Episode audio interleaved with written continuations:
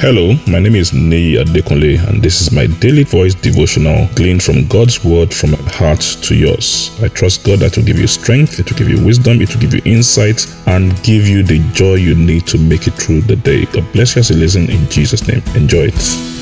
Hello and a blessed Friday morning to you in Jesus' name. I pray as we begin to prepare for the weekend, there'll be a refreshing time. It will be a winning time for us in Jesus' name. We're still talking about the fact that in Christ, God has made us partakers of his divine nature we are partakers of his divine nature. You know, when I was much younger, uh, when they tell us things, you know, uh, particularly in the Yoruba culture, they will tell us things like uh, they will say somebody is a. Uh, I will say it in Yoruba and I'll explain it in English. So if I, you know, they will say someone is alabalameji. I'm sure some of you that are not Yoruba won't be able to say that. Alabalameji. And what they meant is that these people operate in two worlds, and they usually meant they were occultic or diabolic, or they had witchcraft and witches' power and wizardry power and all that. So they could use diabolical powers or wicked powers to destroy you because they operated in two worlds. I know the concept of being two in one is not strange to us. Uh, if you have computers, some computers dual boots, that is, they can boot in one operating system or the other. You can choose to choose one or the other.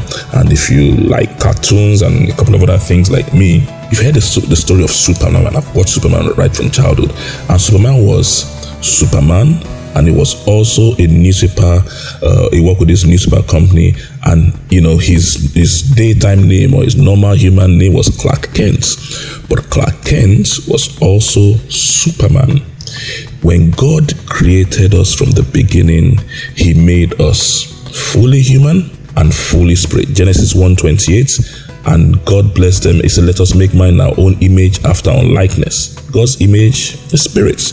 Then in Genesis 2, verse 7, and God formed man, he formed him from the dust of the earth.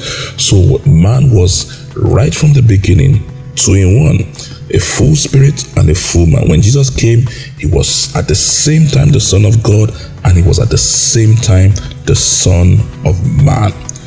You know, so understand that you are two in one.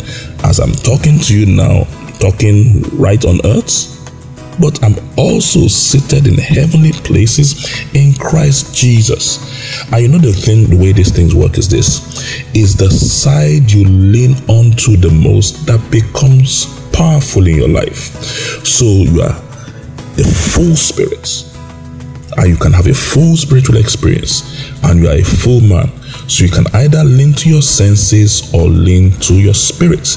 And the part you feed the most, the part you work with the most, is the part that becomes stronger. And my encouragement is this work more with your spiritual parts. Lean more to your spiritual parts, and your spiritual part has more power, has more strength, has more ability, and it can drive everything in your natural side. That's what Paul was telling us when he said in 2 Peter 1 4 that through the promises we are partakers of the divine nature. Understand that if you're a child of God, you are already divinity.